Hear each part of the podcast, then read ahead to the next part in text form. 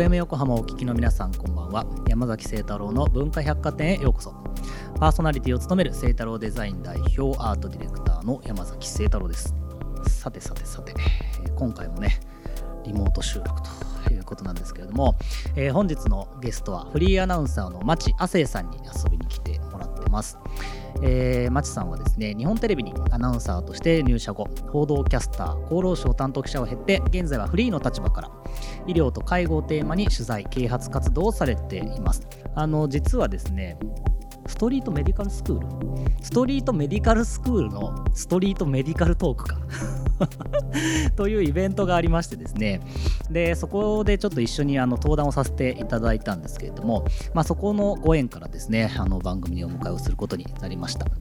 そんな町さんと2週にわたってお送りをしていきます。そんな文化百貨店ではメッセージもお待ちしています。 Twitter、Facebook、Instagram、ノートの公式アカウントをフォローしてコメントやメッセージを送ってください。それでは山崎清太郎の文化百貨店、今夜も開店です。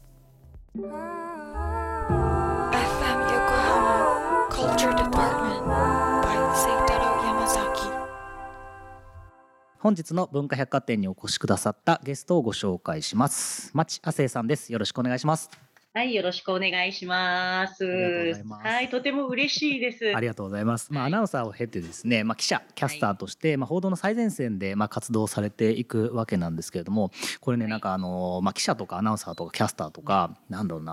いろいろこうワードは聞く人結構多いと思うんですけど、これ具体的にはこう どう違うんですか？アナウンサーと記者は全然違う仕事ですね。アナウンサーはもう本当にいろんなスタッフがいろんなもうそこまでこう積み重ねてきた準備を最後にバトンをもらって伝えるアンカーがアナウンサーですね。でもアナウンサーはやっぱり原稿は書かない。ニュースの番組だとアナウンサーはやっぱり記者が書いた原稿を読むという形です。スポーツ実況はちょっとまた別なんですけど、ニュースでくくると今言ったようにアナウンサーは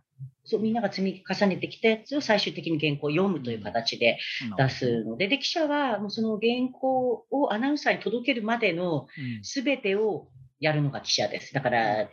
事件が起きたら現場に行くし、あとは取ってきたテープの全部キャプションをもう起こすとか、ありとあらゆるこう裏方の仕事をするのが記者で、一番多分清太郎さんとか見てる人が疑問に思うのはキャスターって何者なんだっていう、そうこれがねまた各局違うくて、現場取材してないのに報道番組やってるだけでキャスターって呼ばれてる人もいます。呼ぶ局もあります。なるほど。あとはあくまでもずっとアナウンサーというふうに呼ぶ番組もあったりして、私の中では、キャスターって言った方が多分報道番組かっこいいから、じゃあ現場には何々キャスターがいますのっていうあれで、私、ある意味記号的な、そうです。全部を経験した私としては、現場で取材をやっぱり重ねてきた人を私はキャスターと呼ぶべきかなという、それをやらないのに原稿を読む人はやっぱりあくまでもアナウンサー、これちなみに記者時代ですかね、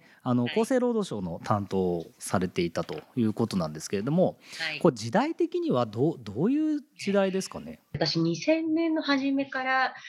実際記者クラブは4年半ぐらいいて、でも記者クラブに所属してない間も10年ぐらい実は厚労省を担当してまして、もうねいろんなことがありました。2000年には介護保険制度が始まってたりとか、あとね消えた年金記録という厚生労働省が記録を手書きから打ち込みに変えて消えちゃった年金があったりとか、あと医療事故が結構多発して、新聞の一面にみんなが知るような病院で、死亡事故が起きたりとか、あと薬害の問題ですね。薬害肝炎で、今新型コロナが、今ね感染止まらないですけど、それの前の新型の肺炎で SARS とか、あと新型インフルエンザとか、その時も私担当してたので、年間何本原稿書いただろう、もうね手が本当腱鞘炎になるぐらい、結構ねセンシティブな部分もあるし、それこそ勉強しなきゃいけない部分もあるし、結構やられて大変だったんじゃないですか、そういうのって。いや大変、もうこれはね包み隠しませんが本当に大変ですね。新聞は何人かいるんですよ、チームなんですけど、テレビって実は1人か2人しかいなくて、今言った問題を1人でやるんですよ。大変だし、あと被害者がいるその医療事故なんかだと、本来ならこうなんだろうな、喪に服したいというか、なんで声を上げるかっていうと、やっぱり同じ思いを他の人にさせたくないという気持ちで声を上げるんだけど、裁判でも本当のこと言わないみたいな感じで、で、何度も傷つけられたりとか、周りからもお金目当てなんじゃないかって言われたりとか、あと薬害肝炎だと、やっぱり病気に対するこうみんなのこう無知があって、偏見とかがあって、やっぱり名前を公表してこう、事態を解決してくれって国に訴えるのって本当に勇気がいることなんですけど、その人たちにこうマイクを向けるのっていうのは、本当に生半可なこう、そうです、気持ちではやっぱり向き合ってはいけないなっていうのはずっとこう思ってたので、いやもう本当重いテーマですし、まあ、本当命と暮らしにこう直結してるから、本当おろそか、一時おろそかにはできないなと思ってね、原稿を書いてましたねし、取材もしてました。なんかああいう、なんだろう、まあ諸問題で結局その起きた時とかセンセーショナルな時期ってやっぱりメディアもまあ追っかけていくわけですけれども、まあそういった被害に遭った方々ってそれをまあのタイムラインって全然もっと長いわけじゃないですか。そうですね。だけど、まあ、下手したら一生ですよ。そうですよね。でもその部分ってなんかどうしてもこうなんだろうな、なんかどんどんやっぱりニュースって入れ替わっていくので、なんか世の中からまあ風化していったりとかキャッチアップできなくなったりとかすると思うんですけども、なんかそういった事件とかなんか被害者の方々ってその後もずっと追っかけられたりとかしてるんですか？医療事故の、ね、被害者の方たちも本当に、まあ、ニュース一旦ちょっと落ち着いた後もやっぱりご家族とはやり取りしてたりとか、あとは、まあ、そう年賀状をずっとやり取りしてる方も、まあ、実はもうね本当に十何年経ってるんですけど、まあ、直接も愛はしないですけどずっと年賀状やり取りしてたりとか、あとは私がん医療を特にもずっと取材をしてたんですけど、もうがん患者さんで一緒にそう書面活動を取材させてもらった人なんかはもう本当に、まあ、今も本当にやり取りをしたりとかしてるので、その地につながってる人たちはやっぱり結構いますし、あとはまあその取材を受けてくれた方、忘れたいという人もいると思うんですよね。まあ、だからいつまでもこの、そのマスコミ報道と接点が、まあ、なくなる方が、本来ならやっぱりそういう辛い出来事を乗り越えて、やっぱり前を向いて先に一歩進めなきゃいけない時は来ると思う。まあね、まさにそれの時まあ難しいですね。それはねやっぱ人に向き合うってことですもんね。それがね、このまあマスメディアってなんだろうな、その教授みたいに難しいことを難しくお話しするわけではなくて、まあ変な話どういうねシチュエーションで見ているかもわからない、どういう世代かもわからない、そんな中にまあ分かりやすさだったりとかコミュニケーションするためになんかいろいろこう求められることがあるんだと思うんですけれども、なんかそれってなんかどういうことに気をつけてやっていたとかってありますか？テレビって実はインパクトは強いんですけど、一回こう見るニュース番組とかで見るこう10分とかの企画の中で伝わることって実はそんなたくさんないんですよね。なんかインパクトのあることが1つか2つぐらいしか実は伝わらないっていう側面も実はあって、インパクトが大きい分、新聞だと何回も呼び直してこう自分の気になるところは線引いたりとかって、だから戻ることができるんですけど、テレビって動画って戻れないんですよね。だからその人の印象に残ること、あと欲しい情報とか、あと都合のいい、見る人にとって都合のいい情報しか、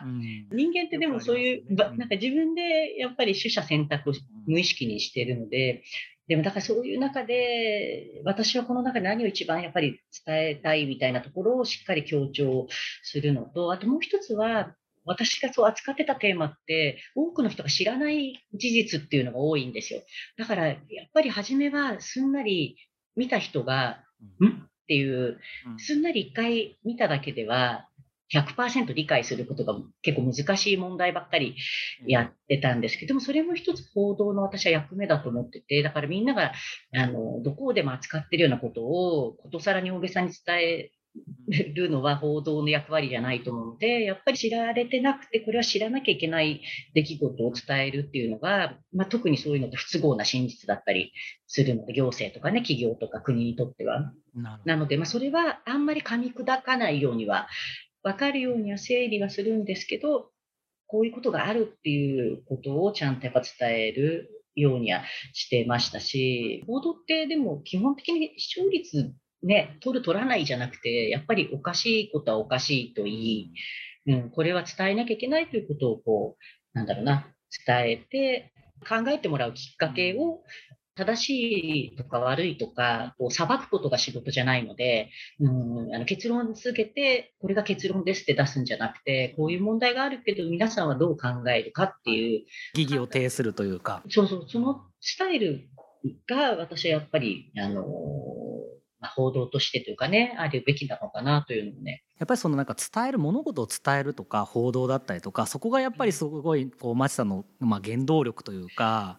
一番強い思いっていうところなんですかね、やっぱり。そうですね、だから自分自身も母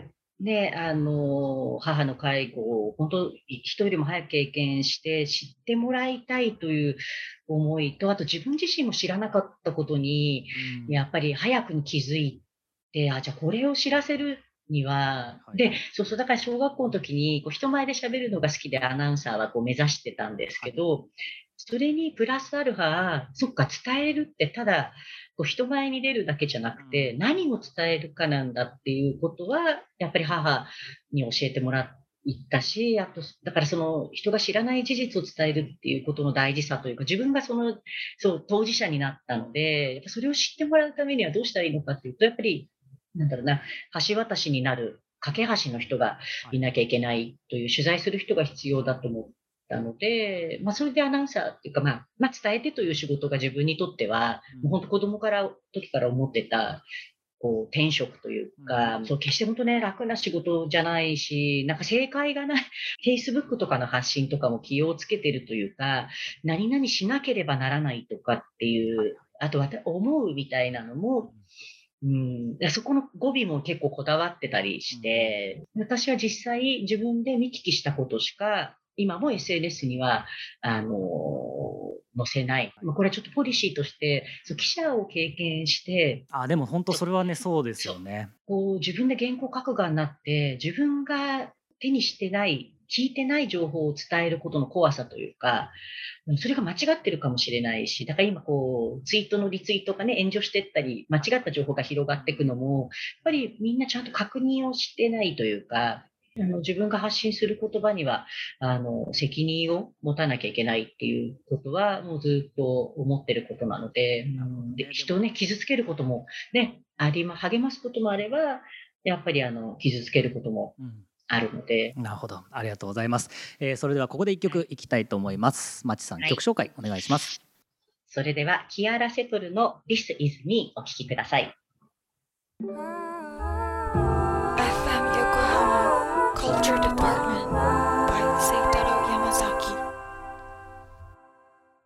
文化百貨店、今晩お越しいただいている町亜生さんが選んだキアラ・セトルの This is Me 聴いていただきました。この曲はどういう曲ですか？はい、この曲はですね、ヒュー・ジャックマン主演のミュージカルの中の曲です。グレイテスト・ショーマンですね。サーカスが舞台になった、売れましたよね、映画ですけれども、これは外見がやっぱ人と違ってることで差別を受けてる人たちが立ち上がる物語なんですけど、女性なのにひげが生えてるという役をこのキアラ・セトルさんがやってて、これが私って歌い出す瞬間にも鳥肌が立ったというか、これだから人は一人一人やっぱ違うし、弱さもあったり脆さもあって、でありのままの自分でいいんだよっていうこの一言単語に、これいい曲だなと思って、なるほどなるほど、はい、ありがとうございます。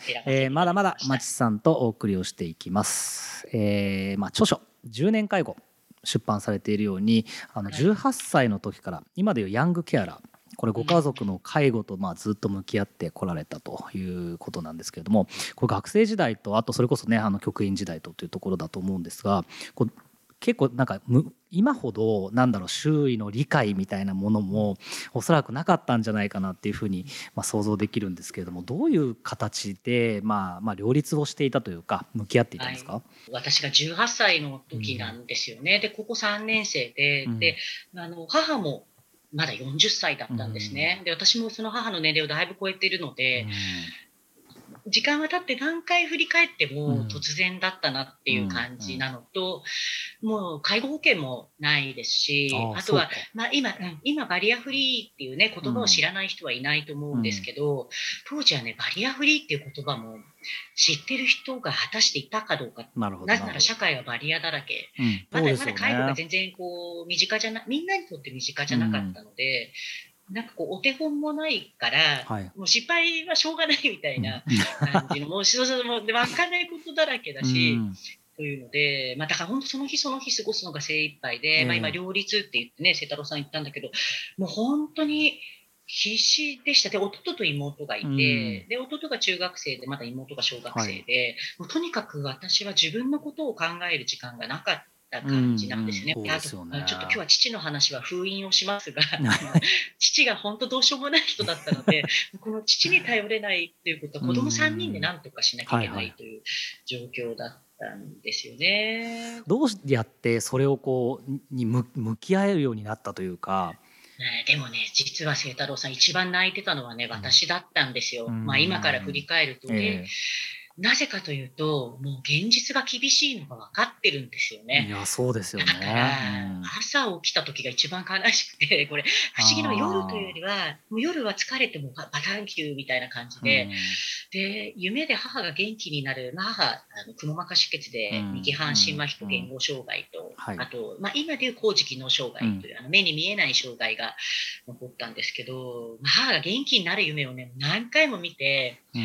お母さん元気になって、なんだってとこで目覚めて、まあ、車椅子の母がいるっていう感じで、うわーっていうね、でも私自身が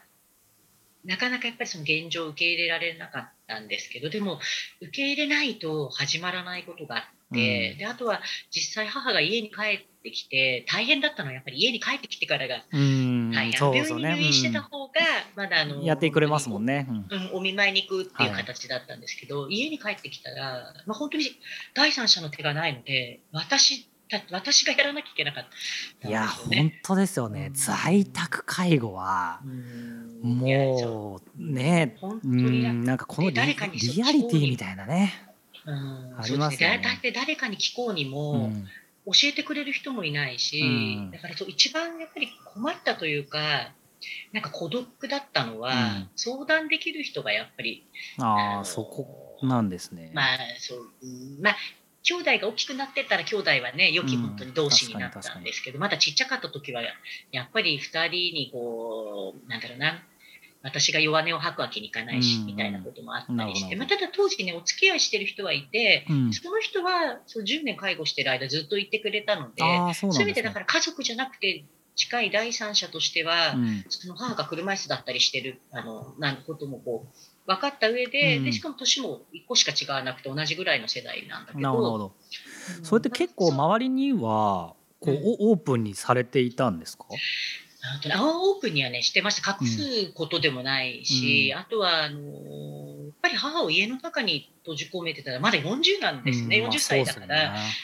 だから買い物は再来年の俺だから清太郎さんだから、もうそういう若いだからまだこれからだった時、そういうことですよね。でもね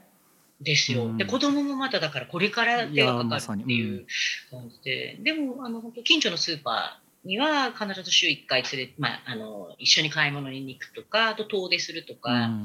10年介護っていう本を、そう40過ぎて会社辞めて出した時に、高校の同級生が本を読んで、もうあしんちゃんそんなことがあったのねって言って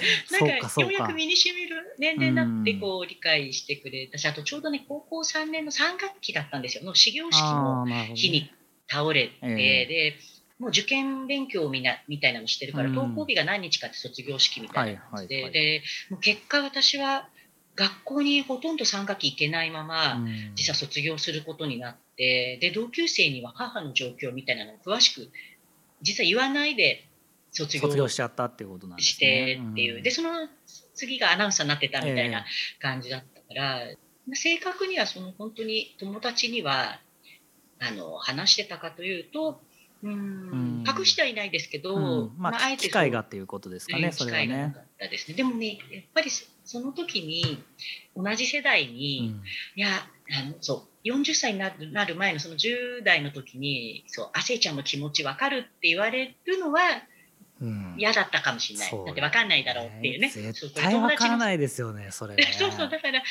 そういう意味での孤独があったんですよね。確かにね、同世代には分かってもらえない、まあ、同世代というか、うん、経験してない人にはなかなかやっぱり分かってもらえないかなっていう孤独ですよね。だから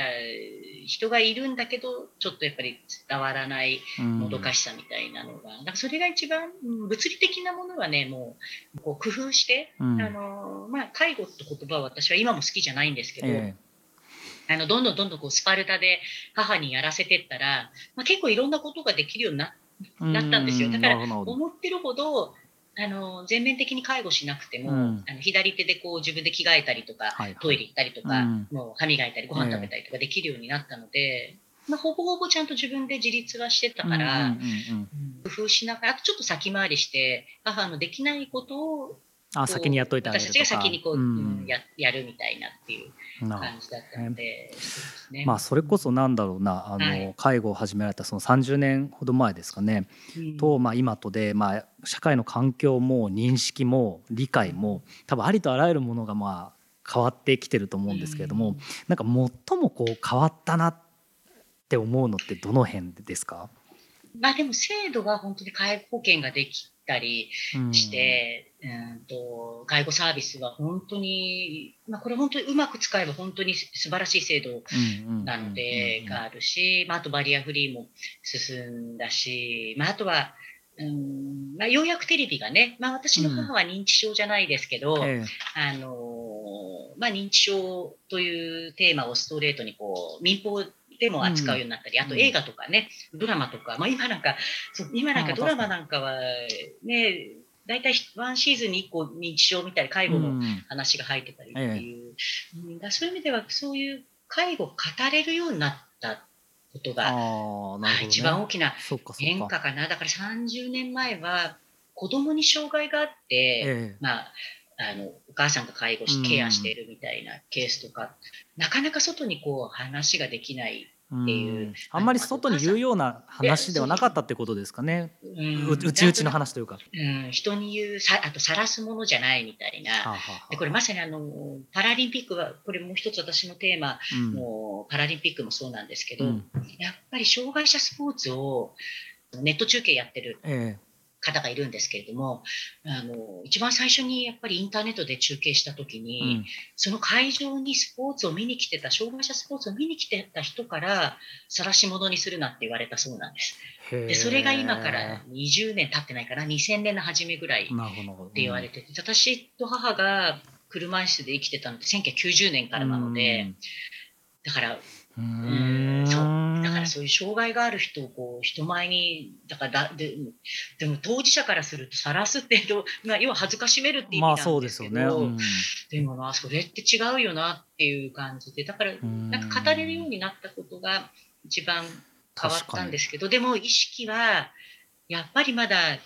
こう伴ってない部分が、まあ、だから日本はよく言われる心のバリアフリーがね、ハード面は進んでるけど、まあ、リオのオリンピックとかパラリンピックはほらもうリオの、国民性で、陽気さでこう、ね、障害も乗り切るみたいな国民性があるけれど、日本ってどっちかというとちょっとやっぱり控えめで、障害があってちょっとね街で困ってる人に、どうかしましたかというふうにすんなりちょっと声かけられないっていう。そこの意識をちょっとやっぱりもうちょっとやっぱり変わると、より変わるかなというね感じがしますね。でも、まあ、もしタイムマシンがあったら本当に18歳の時の私の東海さんのところに行って、社会がそんなに向かっていくと悪くないよ、なんかそう悪くないから、このまま行け頑張れって言って、なるほどね。なるほど、分かりました、ありがとうございます。町さんには来週もお付き合いいただきますので、またお話を聞かせてください。本日のゲストはフリーアナウンサーの町亜生さんでした。ありがとうございました。ありがとうございました。今週は町亜生さんとお送りをしました。なかなかですね、みんなが考えなきゃいけないけどなかなか言葉にしないようなね、話がいろいろありましたけれども、来週もいろいろお話を伺いますが、僕の方から一つお知らせがあります、3月31日天王洲キワというライブハウスでですね、ミュージック&アートフェスティバルミートイン東京が開催をされます。でこちらはですね、僕がクリエイティブディレクターを務めておりまして、で、ビデオインスタレーションでも参加をします。でこれ普通のイベントだったらそんなに告知しないんですけど、これあれなんですよ、スティーブ・ライヒというね、現代音楽の巨匠中の巨匠ですねと一緒に題材にしてやらせていただくというところで、ライヒからのねビデオメッセージとかももらっていますので、ぜひ遊びに来てもらえればなというふうに思います。1日限定ですね。はい、といったところで今週の文化百貨店は閉店となります。また来週4月4日の深夜0時半にお待ちしています。お相手は山崎聖太郎でした。